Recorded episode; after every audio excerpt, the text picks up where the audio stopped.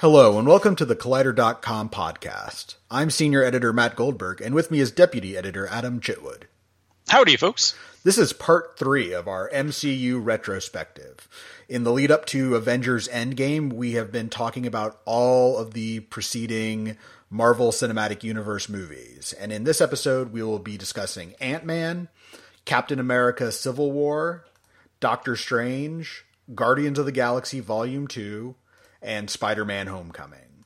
So let, let's dive in with Ant Man, which had a hilariously troubled production. of which we covered all of it. We covered extensively. Now, the thing about Ant Man is that Edgar Wright was pretty much at work in the MCU before the MCU was a thing. Like, he had an idea for Ant Man, and he and Joe Cornish, the director, writer director of Attack the Block and The Kid Who Would Be King, uh, they developed this idea. They put it all together. This was really their baby and their passion project uh, for a while. And to the point that they were at, or Edgar was at Comic Con with Jon Favreau the very first year um, that Marvel Studios was like, yeah, we're making our own movies. So they were like, Jon Favreau is doing Iron Man, and Edgar Wright is going to do an Ant Man movie. Exactly. And Edgar Wright really guided this thing. I mean, it it's it all the way right up until shooting. yes. It was. I mean, seriously, the cast is his. The idea, like the the big set pieces, are his. Like this is the even the notion that the protagonist should be Scott Lang instead of Hank Pym. Uh, a lot of people, when Ant Man was in early development, like, oh, well, of course, Hank Pym, the first Ant Man, he'll be Ant Man. That's that's who it's going to be. And then like, but what will they do about Hank Pym beating his wife in the comics? And it's like they're not going to include that. they're not going to include that horrible detail. um, but it, the, but Edgar's like, no, I wanted Scott Lang. I wanted to be more of a heist, and he had a very clear vision for it. But as they were getting up to filming, it became clear that what Edgar Wright wanted and what Marvel wanted were no longer the same thing. Well, and even before that, though, the production kept getting pushed back. Right, that's so, also true. Yes. Yeah, like, in, and I wasn't aware, but Edgar Wright actually originated Ant Man back in 2003, like for a different studio. He mm-hmm. and Joe Cornish wanted to make it, and then when it got set up at Marvel, they hired them in uh, 2006, I believe, uh, to write and direct it and produce it or whatever. But as it was being developed, you know, obviously he was doing other films uh, like uh, Hot Fuzz and uh, Scott Pilgrim versus the World. Um, and I think like they were supposed to shoot in the UK, and then there weren't enough stages, so that got pushed back. Yeah, and, and then they then, were going to shoot. Then they were going to shoot in Atlanta. Yeah, and then um, so Eric Fellner, who's the head of working title, um, had been producing Edgar's movie since Shaun of the Dead, and Edgar had promised that he would do a three Cornettos trilogy with with Eric Fellner. He would do three uh, of those uh, Simon Pegg, Nick Frost movies, and Eric Fellner was diagnosed with cancer, and so Edgar Wright asked Marvel, like it was Ant Man was ready to go, and he asked them, please, can you let me go make the World's End first? And Marvel said yes, absolutely. So he left to do that to f- fulfill his obligation to his friend, and uh, thankfully Eric Fellner did not not die. He's still around. Um, and then when it came time to come back around to Marvel, and I think this may have hurt Edgar, is that uh, Marvel had gotten a lot bigger. Like the move, the Avengers had yeah. happened. The the interconnectedness of everything was all important at this point. Well, yeah, not just the interconnectedness, but the visual template. Like Marvel yeah. had different directors, but they were sort of like we want to use the same cinematographers, we want to use the same costume designers, we want to keep we have our same crew of people and we want to keep using them. And we also have the story group that's overseeing all these decisions that hadn't broken up yet. And so it's a lot harder to be like, I'm Edgar Wright and I'm an auteur filmmaker and I have a very clear idea for what my Ant Man movie should be. And then Marvel's like, okay, that's great, but could you just give it to our story group and let, yeah. and let them decide what, what things are going to be things? Yeah. So, it, well, it, and first, didn't they uh, disagree on casting, right? There was disagreement over casting. Um, the way I heard it is that they're basically basically Marvel wanted Joseph Gordon-Levitt, who was sort of writing the hot hand uh, in the early 2000s. Uh, they early wanted 2010s. Early 2010s. I'm sorry, early 2010s, and decades right, Matt. It's all blurs together. you, you can't tell me the '90s were 20 years ago. I, I won't hear it. it doesn't. It doesn't make any sense. Right. Uh, but it was between Joseph Gordon-Levitt, who the studio wanted, and uh, Paul Rudd, who Edgar Wright wanted. And Edgar Wright eventually, you know, he got Paul Rudd, and I think that was the better. I mean, no, no, I think Joseph Gordon-Levitt's a really good actor, but I think Paul Rudd is a more distinctive actor. Yeah, and I think he brings something to the table that no one else does in these movies. Um, and I think that was the smart casting move. And then from there, you know, they ca- he casted it out like you know Michael Douglas signed on to play Hank Pym, and Evangeline Lilly signed up. Like that cast was pretty much gathered under Edgar Wright. Mm-hmm. Michael Pena, Corey Stoll, yes. Um, and then a couple who left after Edgar left, which was Patrick Wilson and uh, Matt Gerald.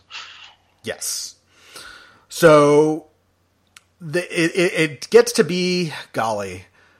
I think it was I want to say like May 2014 or so. Yes. Yeah, that's May, exactly when it happened. I remember because I was on a I was on I was on the Lone Survivor like Blu-ray junket, and so like I was in Washington D.C. and I'm like, whoa! Like I got that alert, like it blows up on Twitter that Edgar Wright's leaving Ant Man, and we were all just like like I was with a bunch of other film writers, and like we were just like floored by it. Yeah, and then it became a scramble to be like, well, who is going to direct it now? And like Marvel, like like ran through a bunch of people to try to find someone to not only replace Wright but also do a new pass on the script. Yeah, initially, well, so we, and then in the days after Edgar Wright left, we kind of learned what happened. Um, he and Cornish had had written multiple drafts for Marvel, uh, and Marvel kept coming back and saying needs more work, needs more work, uh, need to do more things, uh, and eventually it got to the point that Marvel asked Edgar if they could let a couple other writers take a pass at the script. Um, and Marvel at this time, and maybe they still do, had some like in-house writers who would do. Oh, kind they still, they, yeah, they totally have their own in-house writers. Yeah, so they have like on-set writers, like writers who will be on set who can help out. Um, obviously, not on something like Guardians of the Galaxy, which is very much James Gunn's film. Um, but maybe on something like Doctor Strange or something. But even those in-house writers, like Nicole Perlman, was one of those in-house writers who started. Yeah, Guardians of the yeah. Galaxy. Like they have those people like kind of formulating ideas and working all the time. Oh yeah, for sure. So uh, Marvel said, "Can we let these guys take a crack at the script?" And Edgar uh, kind of was kind of like, "I guess," uh, but wasn't too happy about it. And then, as soon as that script came back, is when he uh, had a sit down meeting with Kevin Feige and was like, "I'm leaving this movie. I'm not directing the script." Um, and he ultimately said, like he his statement, he said was, "I wanted to make a Marvel movie, but I don't think they really wanted to make an Edgar Wright movie." And Kevin Feige said something to the effect of, uh, "You know, uh, it got to the point where, um, you know." we were talking and it was like, oh, you're really not going to address that note. And the other person would say, oh, you're really going to keep giving me that note. Um, they were kind of at loggerheads. And Edgar Wright, obviously, if you look at his films, is kind of a singular filmmaker. Um, he's someone who kind of knows exactly what he wants to do. Um, reportedly, another point of contention was that you know Edgar Wright doesn't shoot coverage. Uh, coverage is when you shoot scenes from a bunch of different angles, so you have some choices in the editing room. Um, but much like Steven Spielberg, uh, Edgar Wright kind of edits in camera, and that his shots are kind of all mapped out beforehand, so he knows exactly what shot he wants when and where. Uh, and Marvel likes a lot of coverage because they like to change things in the edit room, um, and they like to change things in post production when they do reshoots. Uh, so that was reportedly another another piece of contention there, and Edgar just was like, "See ya." I'm not doing this anymore. And I think to me that's a huge turning point in Marvel's history because it says that um you there are like Marvel will work with directors who can bend their formula, but no one gets to break it. Yeah. No one gets to be bigger than the Marvel Cinematic Universe. No one gets especially to... after Iron Man 3. Right. Which is still very much though in the Marvel universe. Like visually, it's still like yeah. it's still very much in line. Like he didn't like Edgar Wright. If Edgar Wright had made Ant Man, that film would have been unmistakably Edgar Wright. The way he cuts, the way he transitions, the way he, you know, his comic timing. Like it's very hard to imagine a film without his personality in it. Um, and you and I saw the test reel footage that he shot, right, at Comic Con. Yes, we did with the with the size foo. Yes, so we were a part of a very limited uh, number of audiences who saw any footage that Edgar Wright ever shot of Ant Man, but he shot a test reel of Uh, it was like a uh, like a security hallway. It looked like Langley from Mission Impossible, uh, and Edgar Wright running at a guy with a gun, but he was you know sizing down, jumping Ant up Man on running down a guy at a gun with a gun. Oh, who did I say? You said Edgar Wright running at a guy. I mean, maybe, um, but that would be something. Uh, and it was really cool. Um, but it very much like uh, you know that test reel. Um, uh, the finished film is very much like that. Yeah, because the other thing about Marvel movies I have to keep in mind is that their set pieces are kind of determined far in advance because they take longer to complete. So a way a Marvel movie tends to be constructed is that it'll have like the set pieces in place. Like, okay, so this set piece has to happen here. This set piece happens here. This set piece happens here. And like they pre-visit out and then they start working on it. And then sort of the rest of the story kind of falls in around it. Um, so when you watch Ant Man, it's like, oh, I can kind of see the Edgar Wright of like a Thomas the Tank Engine getting really big and bursting through someone's house. Yeah, which Joe Cornish has confirmed that that set piece was entirely Edgar. Like that was their idea, Right. was to have that whole set piece with the train and stuff.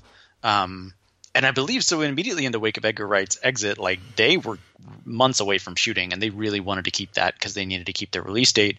So they were scrambling. I know Adam McKay was like in talks to direct, and then literally the next day, like pulled out and was like, "Nah, out of out of respect for my friend's friendship with Edgar Wright, I'm not going to direct it, but I will rewrite it." So Me and Paul Rudd will rewrite it. yeah, so he and Paul Rudd went to work um, addressing uh, Marvel script notes and writing it together, and then ultimately the two in-house writers, um, and I forget their names, um, got credited on the film. I believe it's. Uh, Oh no, they didn't get credited on the film, but it was reported that they were handling um, a lot of scripting duties. But they ultimately the screenplay by credits are Edgar Wright, Joe Cornish, Adam McKay, and Paul Rudd, with a story by Edgar Wright and Joe Cornish. Um, and Adam McKay and Paul Rudd added the whole Falcon sequence. That Right. action sequence was not in Edgar Wright and uh, Joe Cornish's script. Yeah. And boy, doesn't that feel a little shoehorned in. This- hey, look, this one piece that we didn't have is needed. Where is it? It's at Avengers compound. Oh, I guess we gotta go there. Well, looky there. It's, it's another Avenger that can tie into future movies. Yeah, Um. So yeah, eventually they settle on, um, Peyton Reed. Peyton Reed, the director of Bring It On uh, and Yes Man. And the funny thing about Peyton Reed is like I think if if from the beginning, if there had been no Edgar Wright of it all, and if they had just started out being like, "Here's Peyton Reed, he's going to make an Ant Man movie," and I'm like, "Oh, I think we'd all be kind of on board with that because his movies are genuinely enjoy are ge- are generally enjoyable." Um, he makes nice, fun, lighthearted films, and Ant Man isn't like a heavy character, uh, depending on which direction you go with him. Certainly, in a Scott Lang, I you know I'm going to make a heist film, and so you know he steps into a. I think Peyton Reed stepped into a rough situation where he didn't have he didn't get to have any say over the cast. A lot of the work had been done before he got there, so he's just trying to bring it home, you know, Yeah. and get it from A to B.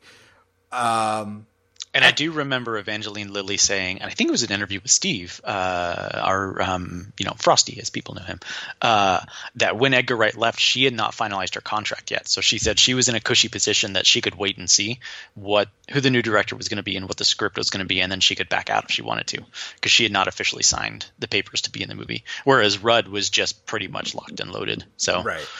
he was kind of kind of stuck there.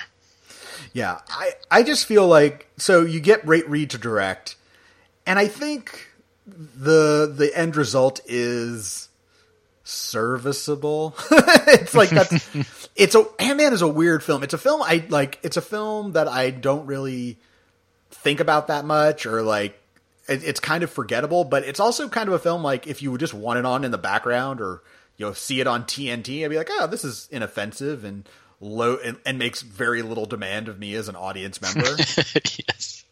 I mean, Paul Rudd's charm goes a long way. That's the thing. Uh, Paul Rudd's very charming. Uh, yeah. Michael Pena is very charming.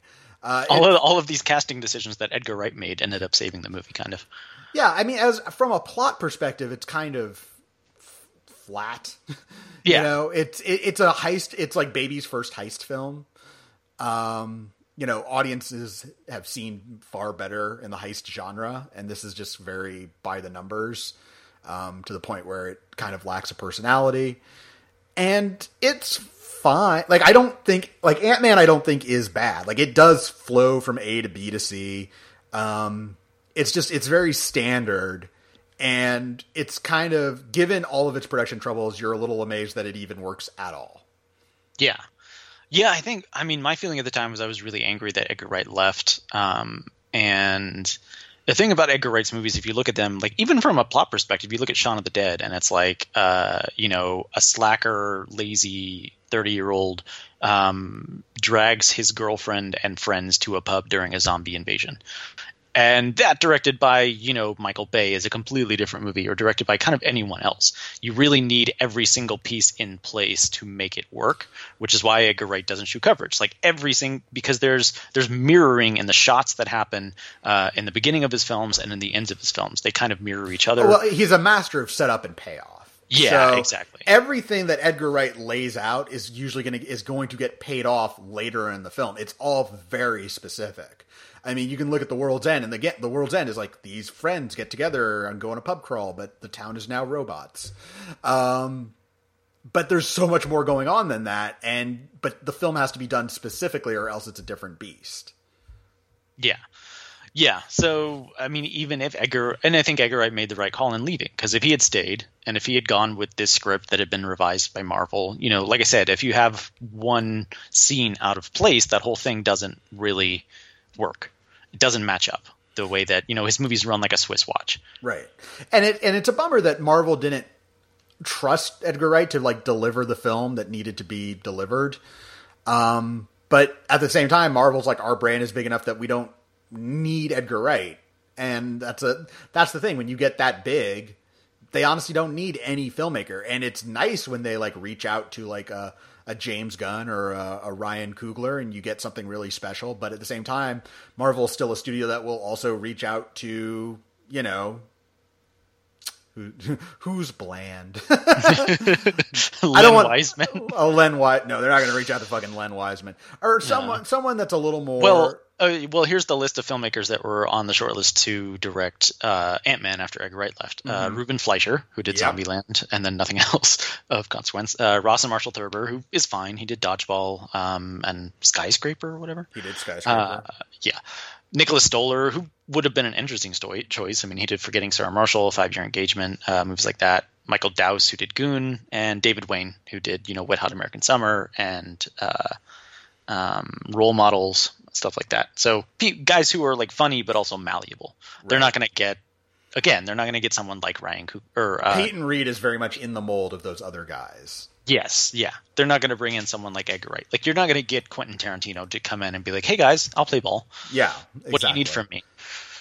No, no auteurs here, and so what you get is a perfectly fine Ant Man movie. yeah, which it's fun. It's, it's fine it's you know uh, the villain's super forgettable, and uh, the Sci-Fu stuff works. Michael Pena's charming.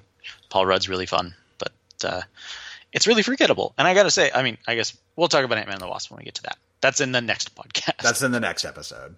Yes. Stay tuned. Uh, so then Ant Man is the conclusion of phase two. It was meant to be the start of phase three, and they're like, we're not starting phase three on fucking Ant Man. Which this, uh, I mean, and that notion has kind of gone away. But I remember back then it was a very big deal that the Marvel movies were set up in phases. Like yes. Phase One began with Iron Man and ended with the Avengers, and you know, Phase Two started with Iron Man three and ended with Avengers: Age of Ultron, um, or I guess ended with Ant Man. So. Yeah. Uh, but now, like the phases aren't that much. Well, they're just too many movies to keep up yeah. with phases. You know. Yeah. They're not. They're no longer following like a four movies and then an Avenger movie track. Right, because they're just cranking out too many movies. Yeah, they're doing three movies a year, which is insane. Yeah. So next comes Captain America: Civil War, which is a film that I liked when I saw it, and every time I rewatch it, I like it less. Did you hear that, Matt?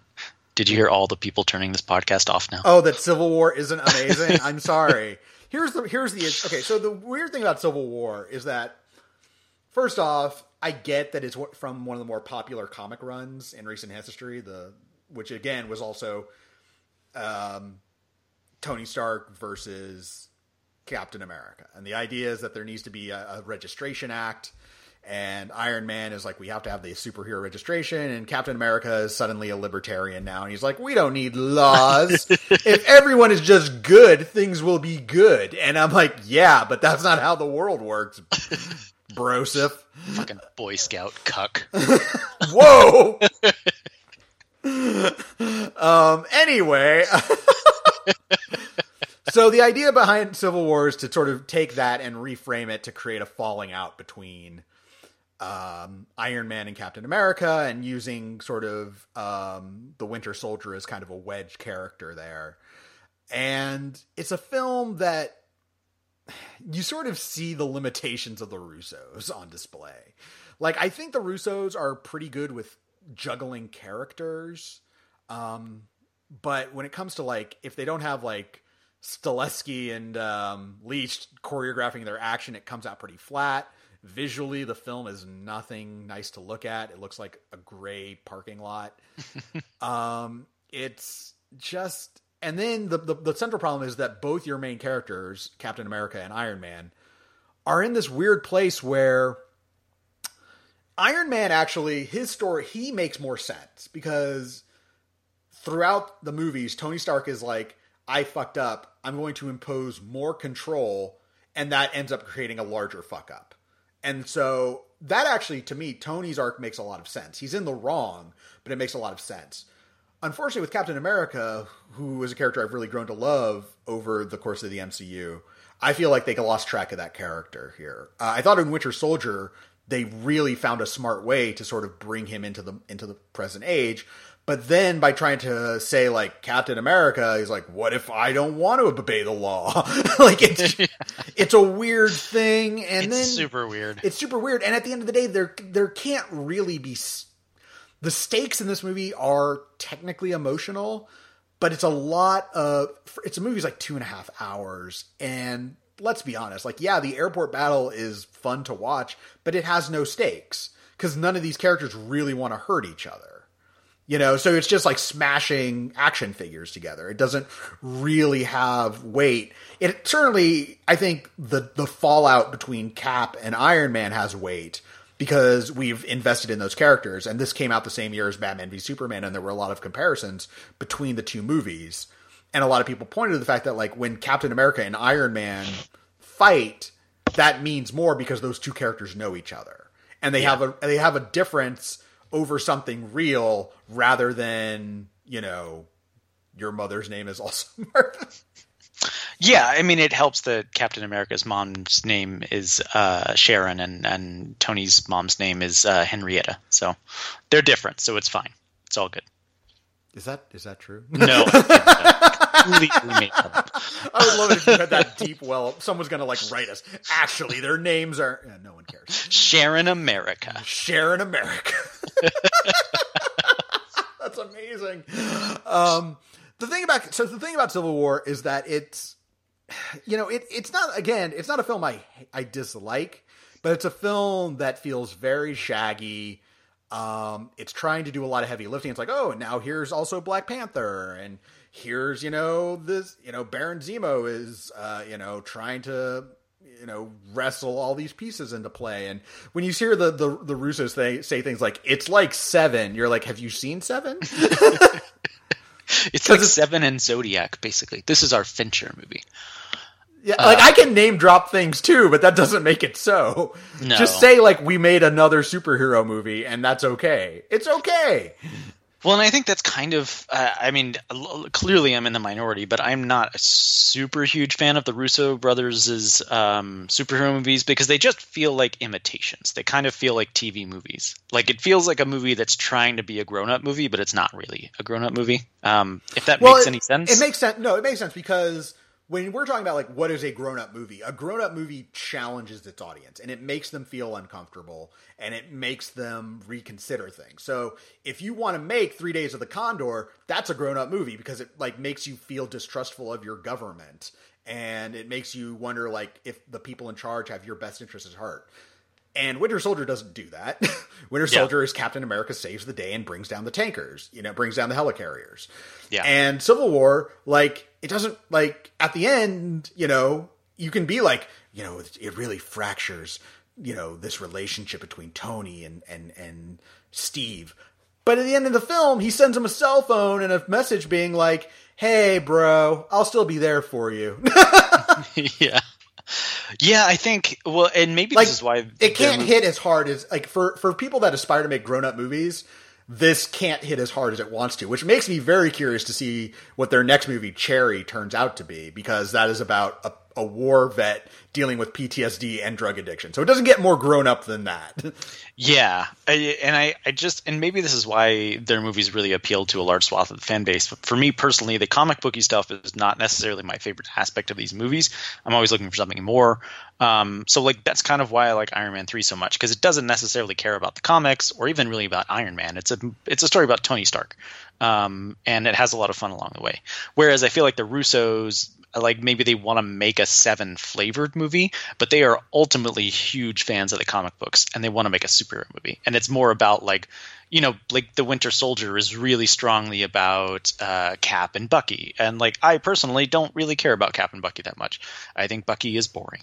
Um, and now you can send your hate mail to me uh, online, but. Uh, it, so like that i mean that aspect unless you're giving me something more if uh, i don't know if that makes any sense but there to me civil War. well war no there's nothing there's nothing daring in it that will stick with you there just isn't Yeah. and like even you know and we'll get to infinity war but everything that's quote unquote daring in their movies comes with an asterisk so in Winter Soldier, it's like it's about the government and oh, you know, what do we trade in for security? And it's like, yeah, but then Captain America saves the day. That's the asterisk. He saves the day and he saves his friend, and his friend saves him. And Captain and yeah, Shield and Shield, the big sinister government agency, is dissolved, and everything is brought out to the open. You get a happy ending, and you know the you know with uh, Civil War. Oh, Iron Man and Cap are fighting. Yeah, but at the end of the day, Captain America is like, I'll be there for you. and he rescues his, and oh yeah, his friends go to jail, but then he breaks them out of jail. So it, Yeah. like, there's nothing in it to bum you out. And look, I'm not saying like the, the, not the, the, uh, the Russos have to make bummer movies, but that there is a line between I'm going to make a film with a point of view that you may or may not like and trying to do something that appeals to everyone. And if you want to make populist entertainment that appeals to a lot of people, that's fine. Just that's what you're doing, but that's what you're doing. Like you're not you're not like rock. I, I don't look to the Russos to rock the boat. Yeah. I do I do appreciate the fact that I mean at least emotionally it uh, changes things up. I mean there was there's very clearly been tension between Tony and Cap since they met in the Avengers, uh, and they finally kind of break that that stick in Civil War, and it sets up an interesting dynamic for Infinity War and Endgame. But we haven't really seen it beyond Tony just refusing to call um, Captain America back. The world could literally be ending, and he's like, "I'm not calling that guy." yeah, uh, I'm too busy ghosting him. I don't want to. He has to call first. I'm not. I'm not going to do it. He has to call first. Um, there were, I mean, there's like huge swaths of Civil War that I enjoy. There, there are parts of that movie that I think are really compelling and really interesting. Um, some of the more dramatic scenes, and even the the airport battle, I think is a lot of fun. It has some really fun beats in it. I mean, clearly adding Spider Man to the mix was really joyous, and then uh, you know Ant Man turning into Giant Man is really fun. Um, so th- those parts were like enjoyable in the moment. But I do wonder, and I haven't revisited it in a while, but in hindsight, like now that we know Peter Parker more, was it just kind of the newness of getting to see Spider-Man that that was cool, or does it still work in the film? And now that we've seen Ant-Man do Giant Man in Ant-Man and the Wasp, is that does that still pay off, um, or is it more just about the surprise? Yeah, it's a film that feels like it's throwing a lot at the wall to see what sticks. Like it's you they want to they want to try to hit the war in Civil War, but it's really Captain America Civil Skirmish. Um, you know, again because the characters aren't really trying to hurt each other that much. And, Well, and, and speaking of asterisks, like we can talk about like the one thing that did bum me out about the movie was that oh shit, like uh, War Machine is paralyzed, and now he's walking again. So- he's worried. He, he's paralyzed, but with special machines, he can basically walk. yeah, he's fine. He's, He's fine. fine.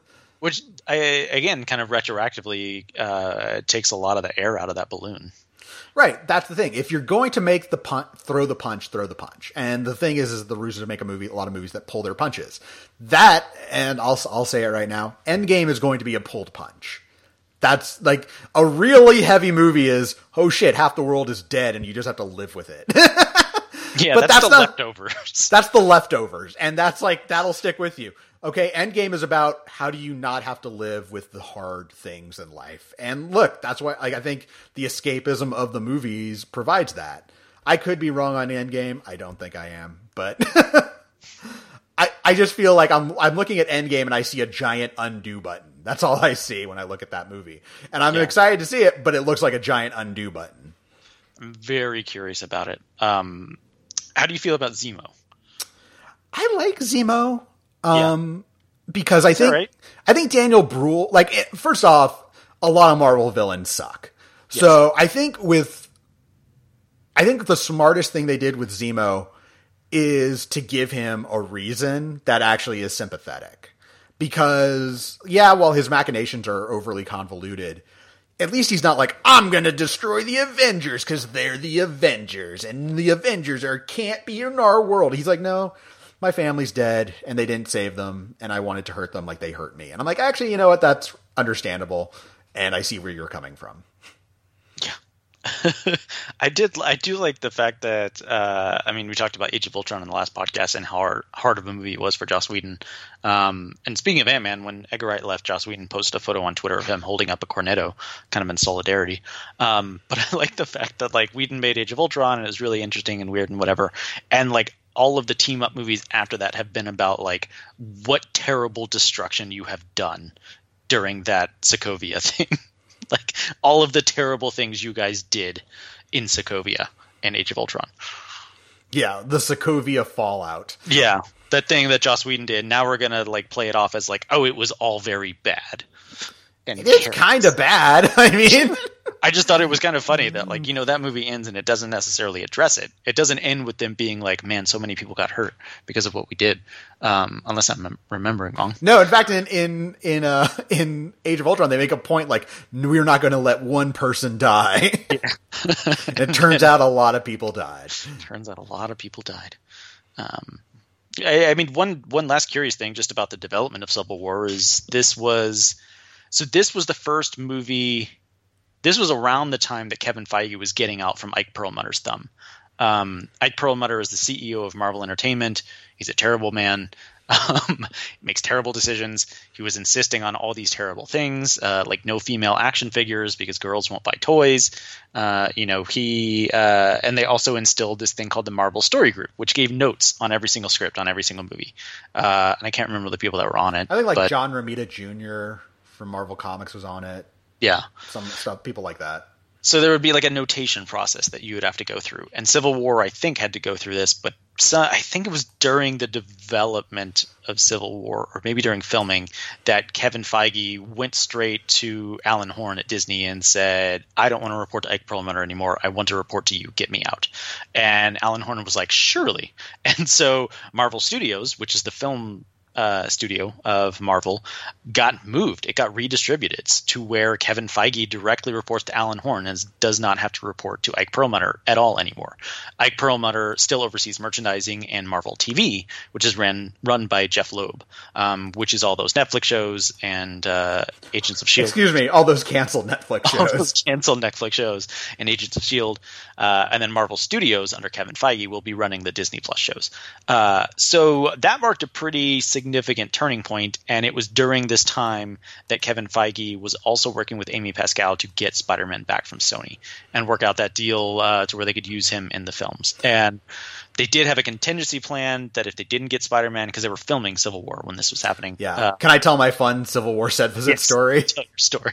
So I did the set visit for Civil War in Atlanta and we talked to like pretty much everyone. We talked uh, we talked to producers, we talked to directors, we talked to everyone, and we kept like bringing up like, so when Spider Man show? We're like, well, we don't know Spider Man's going to be in the movie, and like because they were in the middle of negotiations, so no one would even confirm like is Spider Man in the film or not. So at one point, we're going to the costume tent. They're like, oh, and here's you know, here's the new armor we have for for this character, and you know, Black Panther has this kind of armor, and you know, here's here's one of Bucky, you know, one of the Winter Soldier's arms, you know, we're gonna have, and oh, and oh, in the next ten is Spider Man's costume. like you totally and like the publicist wasn't paying attention and all of us just kind of lean in and are like what can you tell us about that costume he's like well tony stark invented it so we wanted to go with a little more higher tech look it looks a little different has the small spider logo we're just like ah! It's always so it always happens that way on set visits. It's like some production person tells you the big thing that everyone else is trying to hide. It's hilarious. Yeah, so they were able to get Spider-Man, um, and they also had to renegotiate Downey's deal um, because they wanted to do Civil War, and that would be a co-starring role and not a cameo role. And his contract only called for like a couple more Avengers movies. I think it was for Avengers three and four, um, which are Infinity War and Endgame. And so they had to renegotiate to get him as the co-star. And apparently, Ike Perlmutter was kind of trying to block that. He didn't want to pay.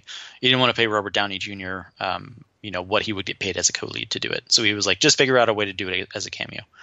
And Kevin Feige was like, that's not really how this works. So that was it's a very interesting. This was a very interesting time at Marvel um, uh, when this movie was coming about. Um, and you know the end result. It's a fine movie. It's not one I have the desire to revisit too often, and I do feel like a lot of the movies in the wake of it have just kind of made it inessential.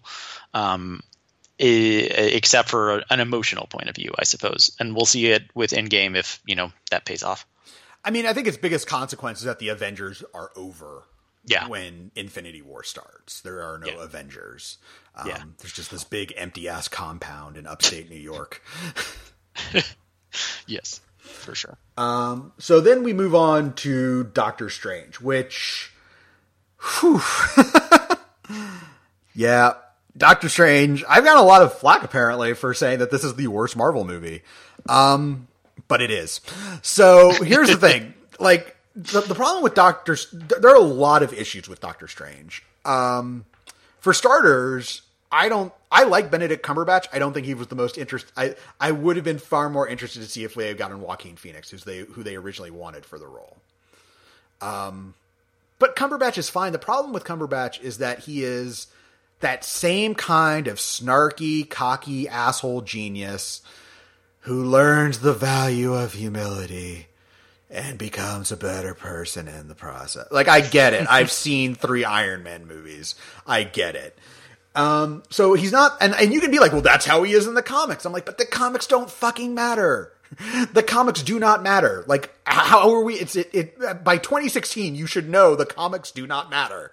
Yeah, you can change things, but instead they're like, no, he's, he's a cocky guy, and his hands get damaged, and he gets. He's like, what am I gonna do without my hands that I still have, but are just all fucked up? And then like you're gonna learn magic, but even that they're not like they don't lean into the magic like magic exists, but instead they kind of do that cop out thing where like in Thor they had to do it to be like magic is just advanced technology. Just go with Asgard is a technologically advanced society. It's not actual magic. I'm like, oh, okay, fine. But then this is like magic exists, but then, you know, you have the ancient one, Tilda Swinton, being like, it's just, it's hacking the code of the universe. Like, oh, God. Just say it's magic. Just say it's magic. I understand that it has to have rules and, like, you know, you can't do everything. Like, but just say it's magic. And I don't know. I just feel like Doctor Strange is a very, it's a film that doesn't flow very well. It kind of stutters throughout the char- the lead character isn't that interesting. The visuals are fine, I guess. Yeah, this is one of those people who are like, man, it's so weird and psychedelic. No, it isn't. Watch more movies. it's fine. If you want to see something weird and psychedelic, go watch Mandy and get back to me. yeah. Which they would never do. Uh, yeah, I'm just I'm very bored by Doctor Strange. I did not like his character in this movie at all. I did like him a lot in Infinity War. Um, so I don't know what that says. I think that says that first off that they didn't know how to write it um, for Doctor Strange, and then you know to their credit, uh, Markus and McFeely, the screenwriters on the on uh, Infinity War and Endgame, they had a clear take, which is that Doctor Strange is he is an asshole, but he's an asshole with a moral code who will do who understands the bigger picture. Yeah. The problem is, is like this is an origin story, so Doctor Strange has to like learn a bunch of shit. And the problem is that there's just so many loose threads and just things that just feel like it feels like one of those screenplays that just gets like stacked on top of other screenplays and then it all just gets melded together. So it doesn't Yeah. have a clear vision. So for instance, you have Rachel McAdams' character, uh, Christine Palmer, Dr. Christine Palmer, and what is her purpose in the movie? Like she heals him up a little bit and She tells him he's a bad guy. tells he him he's a bad guy. Bad about it. and he feels a little bad and then like when he's like better at becoming a wizard she's like i'll heal you and then he goes and like that, that's it like she doesn't it's a like she's the female lead in the film and she barely has anything to do with it and it's just there's just so much and it all it, it's a film that also feels like over stuff. Like we got to get the mordo stuff in there and mordo's like you know no at the by the end he's like no more wizards. The ancient one lied to us. And then and like benedict No wong is magic. like and benedict wong is like it's fine. Like he just goes back to his life. Like it's oh god it's just it's such a scattershot mess. The villain mads mikkelsen who was originally going to play uh malekith Ma- Malekith, that's right. Malekith. This is he was going to play Malekith, and he was, and then that didn't work out to a, to because of scheduling reasons. So He now, chose he- to do Hannibal instead. yeah, and that, then so he does. He now he comes back to play an equally boring villain. They're the same. Castells and Malekith are the same. yeah, Um, this film has Michael Stuhlbarg in it. How? It's like it. This is like the most amazing cast that has been assembled. Like is. for a from for like a a intro film, and it is a complete. It is completely forgettable. Like I don't think Scott Derrickson is all that as a director either. I don't think he does anything here that's really that inter- like anything interesting that's visually in this film was either cribbed from Inception or it was from Jack, from Jack Kirby's comics. Nothing in here is like, wow, that's Scott Derrickson's real visual wonder. He really, he really kept me on my toes. Like even Doctor Strange's powers with like the time stone, like that's just time rewinding. Like honestly, Infinity War does way more interesting things. Like when Doctor Strange like splits into a bunch of different people and throws like whips to like like that at least is like ooh that's you have a unique power set here. Whereas in the Doctor Strange, it's like he has shields and whips and his cape is powerful. he has a powerful cape and a time stone. And I'm just uh it's it's I a- will say I like the I like the finale part where the main action set piece plays in reverse. I think that's cool. I think, it's, I think like, it looks cool, and I like the the the Dormammu stuff because in a in a film Yeah. that knew what it wanted it in a film that knew what it wanted to be, where and you can see this through line kind of the film, like it keeps cropping up, where Doctor Strange is a doctor and he sees his role as a doctor is to defeat death, and that is the purpose of a doctor, and the resolution for him is he has to learn to be not just okay with death, but his own death for infinity, if need be, in order to save everyone. And that's like, I don't know, I think that's like a kind of a neat thing and like using the mm-hmm. watch motif about breaking time. Like that's that's not bad. But there's just so much you know, Derdis, you know, debris surrounding this movie. It's I mean for me it's just it was just a bore. Um, Yeah, it's the first one where I'm like, i I'm good with this character. I don't need more Doctor Strange movies. It was, yeah. I felt exactly the same way. Now, you know, now I like him after Infinity War. Um, but it felt too familiar to Iron Man to me, uh, for one. Um, way too familiar to Tony Stark in the way that they set him up, in the way that they had his big accident, in the way that he was an asshole and didn't change after the accident, really. Um, uh, though I guess Tony changed pretty significantly after his accident. Um, I don't know. I was just really bored by this movie. It's not one that I have any. I mean, I've watched it twice now, I think, and I was just not. I'm just not really a fan. It's it's not like glaringly bad. It just feels kind of like a waste. Yeah, I mean, I've seen it. I've seen it twice as well, and I just it's a film that doesn't stick with me. I just it it sputters or it sputters along. It's not that interesting. They didn't find a, a strong take on the character, and so I I mean they're going to make Doctor Strange too. Hopefully that one will be better. Um, Yeah. Now that they've gotten all the introductions out of the way, but we'll see. Yeah, I'm uh, I'm very curious to see what happens. Uh, I mean, when the short list came up of who was going to direct it, I was kind of pulling for uh, one was Mark Andrews who directed the Pixar movie Brave, um, or I guess co-directed uh, when they fired the lady director of Brave, um, uh, and Jonathan Levine uh, who directed Warm Bodies and 50-50. Um, Yeah, Jonathan Levine has been circling Marvel movies for a long time now. Well, and so were Anna Boden and Ryan Fleck. I forgot that they were on the shortlist for something so long ago. Uh, I can't remember what it was. It was maybe like Thor or something like that. Um, it was one of the earlier Marvel movies, um, and it didn't work out. But uh, you know, they eventually came back around uh, with uh, Captain Marvel. So Hey, I got to feel like Le- Levine's going to direct something one day. Like, Yeah. they like. I, I think he was he was also on the short list for um, uh, Spider-Man: Homecoming. yeah, yeah. They Marvel clearly has a lot of meetings with a lot of filmmakers a lot of the times, and you know they just kind of wait until they find the right thing for the right person. Right. So after Doctor Strange, you get to Guardians of the Galaxy Volume Two, which some people don't like, but I think is one of their best. I think it is one of their best movies because it does not care about anything other than itself. Like it it cares about its characters and their relationship and that's it. It's not a plot-driven film in the slightest, but it has a lot going on beneath the surface. it's it's an incredibly substantial film and i've gone back and forth on this movie. I really liked it when i first saw it and then i got the blu-ray of it and i watched it again and i was really let down. I was kind of bored. Um, my mind was kind of wandering and i was like huh i guess i don't really like this movie anymore. And then i watched it again uh, just a couple weeks ago. Um, and now i kind of love it again. Uh, it is very much a hangout movie. There is not really a plot. Um, there's kind of a villain, but it's not like he has some, uh, you know, master plan that he's uh, machinating the entire time. Um, he's really just, you know, Ego's just kind of luring Peter until he could plug him into his giant machine or whatever. Um, but it's not like, you know, he's going around the globe trying to do these things or there are these big battles. Uh, I liked kind of the fake out of the villains with uh, Elizabeth Debicki's character and stuff. Um, but this this most recent time I watched it, I was really struck by uh, how the film handles kind of crises of masculinity. You have Rocket, Yondu, Peter, and Ego are all working incredibly hard to mask their true emotions. Like they're trying to front, they're trying to be hard as a rock, they're trying to be really manly and masculine, and uh, you know, kind of uh, you know, do these things that they feel like they're supposed to be doing, while they're they're hiding their own hurt, their own pain, their own sadness, their own loneliness.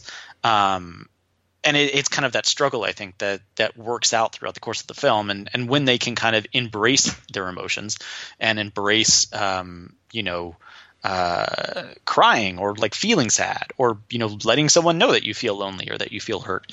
Um, I think those are pretty big things to be talking about in you know a space epic. Yeah, in a tent in a tentpole superhero movie. Yeah, yeah, and it's and it's no coincidence that Mantis's power is empathy, Or Like, that the villain is both ego literally and figuratively. Yes, yes. So I, I, it's a movie that I think a lot of people dismissed because just on a pure surface plot level, it's like, oh, there's not much going on here. Like this is kind of a boring movie. Nothing happens. Um, but Gunn, I think, was working on a much deeper, more emotional level. Whereas I think something like Black Panther is is also incredibly substantial um, and is dealing with like major issues, but it's dealing with them implicitly in a plot driven way. This is not a plot driven movie, and so you can't really uh, you can't really go into it being like, all right, I'm excited to kind of follow along and and you know figure things out and go along for the ride. Uh, you just kind of have to sit back. It's kind of like watching Dazed and Confused and just kind of like uh, lose yourself into to the world of the characters. Right. It's almost like it's it's a Marvel film by way of James Gunn and Richard Linklater. Yes, exactly. Which and this is the this is the thing. So you can't like you can't say Captain Captain America Civil War is like seven, but you can say Guardians of the Galaxy Volume Two is like uh, Dazed and Confused or the Before trilogy. Like it, it's very much like Gunn is operating on that level. He's oper- He's doing the things that you need to do to uh, make it feel uh, like those movies. Whereas Captain America Civil War is is more concerned with being a superhero movie. right. And look, there's nothing wrong with being a superhero movie, but, No. Guardians of the Galaxy Volume 2 is very much has some very strong themes and character development on its mind. and I think it's the it's a stronger film for it. It's a more lasting film, and also this is on top of the film just being incredibly entertaining. Like yeah. it's not like I never feel like Guardians is preaching at the audience. Everything that's thematic about it comes through organically. No character has to stop and give a big speech about like, and this is why toxic masculinity is bad. Like it's all shown through action. Yeah. But it's a film you know that is just filled with a lot of great lines and it it just feels like after the first guardians was a hit marvel said okay you know james gunn go make even more of a movie that you want to make you know it's a film that's comfortable in the giant climactic third act battle where tension is everything and you want the audience on the edge of their seats is comfortable spending two minutes with the characters looking for some tape Yes. so they can tape down a button. exactly. it just and it just shows Rocket just kind of sitting there, just kind of waiting, and Peter's flying around asking other people if they have any tape. and it's not like a it's not like a 15 20 second thing. It goes on. It's a long, it's an extended gag. it's really good uh, and really funny, uh, and I love it so much. Yeah, it's it, it's a film, and like the thing is, is at the end of it, all the characters are pretty much grown and developed and found. You know, you don't even though it's not a plot driven film, you feel that the characters are still changed at the end. They are not the same people they were at the beginning. And yeah. that, that so you've been on a journey even if a lot of things did not quote unquote happen. Um, it's a still a film that's transformative for the people involved and I, I just like being on that journey. And it's a it's a and also this was the first Marvel film that they shot with the uh, Red Epic 4K Mm-hmm. and it shows. It is just yeah. a much more pleasant film to look at than something like Civil War. Yeah, it looks great. The colors are, are really. I mean, talk about psychedelic. The there's no kind of softening of the edges or anything here. Um, this one's just really, really going for it. Right. Yeah, it's it's it's fun to look at. It's it's fun to watch, and yeah, I for me it is it is a firmly top five Marvel movie. Yeah, and I'm very happy that Gunn is back to do Guardians. 3. I'm so happy about that. I can't imagine, uh, you know, them someone else to Len Wiseman's Guardians of the Galaxy. no, no. All right.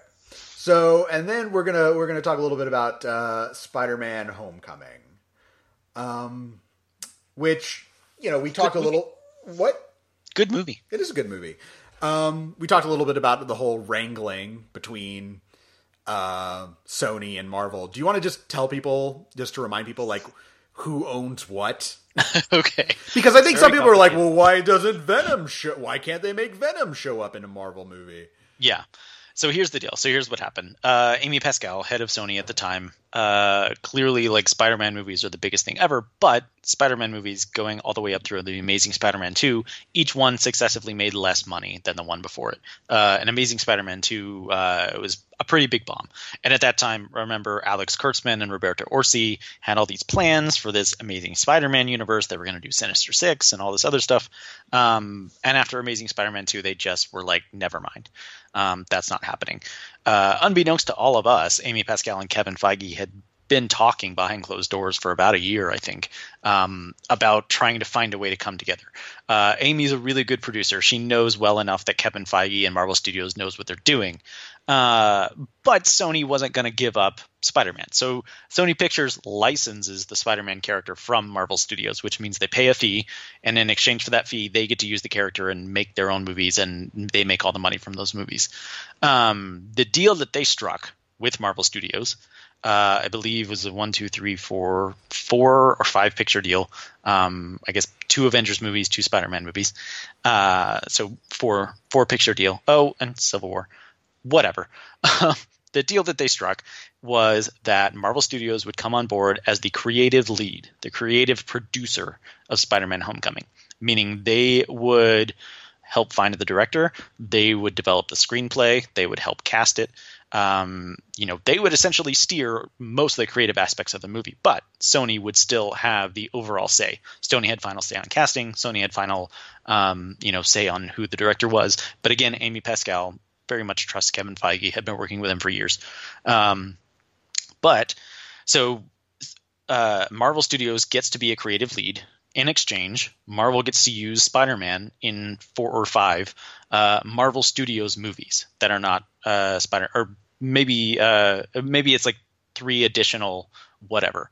So, uh, in exchange for coming on and helping produce Spider Man Homecoming, Marvel Studios gets to use the Spider Man character in Captain America Civil War and two Avengers movies. Marvel Studios does not get any money from these Spider Man movies. So, they're the creative producer, but the Spider Man Homecoming and the upcoming spe- sequel, Spider Man Far From Home, are for all intents and purposes, Sony Pictures films. So when those movies come out, when the box office numbers come in, Sony Pictures gets all of that box office. Marvel didn't want a piece of the box office. They didn't want any money. There's no money changing hands. They just wanted to be able to use the Spider Man character in their movies and to be able to help kind of creatively steer this. So that's kind of the long and short of it. Thank you. it's very complicated, and, and that's, that's, why. But, but, that being said, you know that's why they also needed a fresh start because if Marvel was the creative lead, you know Andrew Garfield, bless him, I thought he was a good Spider-Man trapped in bad Spider-Man movies. Yes. So yeah. they had to restart, and something that they wanted to do was like we really haven't seen a teenage Peter Parker. We've seen him briefly in high school, but that's not really part of his character. We don't know, and also the way he is in high school is not how high schoolers actually are. Certainly not in 2017 when this movie was released, or or when they were aiming to release Homecoming. So. No. They went for something that was infused with a, a John Hughes vibe, but also the point was let's make Spider Man a teenager and really dive into that also because all of the Marvel heroes were 40 or 50 year old men. Right, exactly. Which they, is, I think, why they wanted Joseph Gordon Levitt for Ant Man. They wanted to diversify the age range. Yes. Um, but, you know, now I, and so they, they, there was a, you know, the, another round of Spider-Man casting. I mean, we've done the Spider-Man casting dance now so many times. Well, we did it with Amazing Spider-Man, and there were all those people. Like, I mm. like Josh Hutcherson was in the mix, and uh, Logan Lerman, and then eventually became uh, Andrew Garfield. And this time around, it kind of came down to Asa Butterfield and Tom Holland, and Tom mm. Holland can do backflips. yes. Uh, also, he's a really good actor, but he can also yeah. do backflips on command, yeah. um, which is useful when you're playing Spider-Man. And I, I got to say, like, Spider-Man: Homecoming is it's a lot of fun, and it's not really the movie you expect it to be in some welcome ways. Like, it is the film that you expect it to be. And it's like it's a teenage Peter Parker, and he wants to be Spider-Man, and he's eager to grow up, and he wants to be an Avenger, and like that's you know he's trying to hit all you know he he's trying to learn how to be Spider-Man um, but what's really fun and surprising is the way they handle the vulture and his motivations and sort of, you know, what I think Homecoming is unique in a in a way that is uh, delightfully ironic. In that, as you said, Spider-Man: Homecoming is fully owned by Sony, and yet it is the rare Marvel film that actually looks at the fallout of living in the Marvel universe other Marvel movies don't really have time for that to be like they're too busy being telling a story to sort of be like, well, what is it like when the Avengers exist? And yeah. Homecoming is like this is what it looks like to everyone else. This is what it looks like to the people on the ground when there are superheroes in your world. And it's really fascinating to see that play out.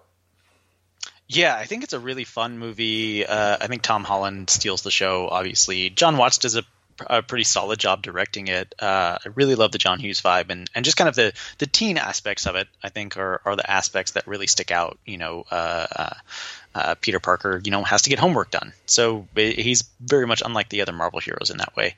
Uh, but I also really love the villain twist in it. I mean, every teenager's worst nightmare is your girlfriend's parents. And so to make the bad guy the father of the girl that uh, Peter Parker, uh, you know, is taking to Homecoming, uh, is just so smart, so right. smart. But he's also he is a very savvy villain in the sense of his entitlement. Um, yeah. he like the way they play Vulture, and and again, this goes to it's okay to leave the comics behind because in the comics, Vulture is like an old man who flies around and he's like, ah, "I'll get you, Spider Man."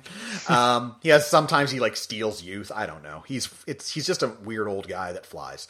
And in in Homecoming, Vulture is basically an entitled white dude who be, believes that because richer white dudes have ripped him off that entitles him to rip other people off and endanger their lives. And Yeah. I think that's just a really savvy villain for our times. Yeah, or you know, uh, turn them into dust. That too. I, well, that's I mean the whole thing about Infinity War. I mean, I just I love that. I mean, I think Thanos has become more a better character by virtue of people turning him into memes and using him on Twitter. like I think Josh Brolin gives a good performance, no doubt, and we'll get into that. But at the end of the day, like Thanos is like. Uh, I can't solve a resource crisis, so I'll just destroy half the universe at random. Like it's like, oh my god, that's just you're not a policy wonk. you're just like eh, bleh, kill half the universe and let the chips fall where they may. Like, and this is some like gene. He's not a genius. He's just you know, just looking for a quick way. you know, basically Thanos' solution to re- dwindling resources is to hit the universe with a hammer. Like, yeah. He's the kind of guy who fixes the TV by hitting it. Yes. We'll get into that next time. we'll get into that next time. But yeah, Oh. Spider-Man: Homecoming was a success. I think it was the second highest uh, grossing Spider-Man movie, or maybe the second most successful, something like that. Um, and it, you know, rebooted the character successfully. There was some fatigue with Spider-Man already, and I think this uh, went a long way to getting people back on board. Um, so yeah, I like Spider-Man: Homecoming. I think it's really fun. Yeah, I think I think it works really well, and uh, I'm excited for for Far From Home. Yeah, yeah. And uh, to answer, I didn't address the the Venom of it all. So the reason that Tom Holland does not cameo in Venom is because Venom is a Sony movie, and not Marvel Studios is not involved, not a creative producer. So if Tom Holland's Peter Parker walks into the frame with Tom Hardy, and Tom Holland's Peter Parker is part of the Marvel Cinematic Universe and exists in the realm of Infinity War and all that stuff, that automatically makes Tom Hardy's Venom part of the Marvel Cinematic Universe just by virtue of the fact that they exist in the same world. Uh, and Marvel Studios is not going to let that happen because they have no creative say over what's going on with Venom or whatever. So they're not going to let this other character just kind of become or latch on to their uh, MCU. Um, you know, just kind of just for the sake of Sony being like, "Hey, look, it's Spider-Man." Right. So it's a little tricky, but Sony thinks that their solution is to just be like, well, we still have the Spider-Man license, so people will see a Venom movie, or they'll see a Morbius movie, or they'll see Black Cat and Silver Sable, even though that one isn't happening anymore. you know, they'll they'll see the ancillary characters without Spider-Man. Yeah, And they're okay with it because, again, as you pointed out, they still reap the benefits of Spider Man. No one took Spider Man away from them. But the trade off of Marvel overseeing the creative direction is that it limits the sort of Spider Man universe they were aiming for. But to you know, the the thing is, is they were they they wanted to do that Spider Man universe and they fucked it up. So Yes. you know, like yeah, they could have done it, but they fucked it up. And you know, maybe don't trust Avi Arad with all your shit.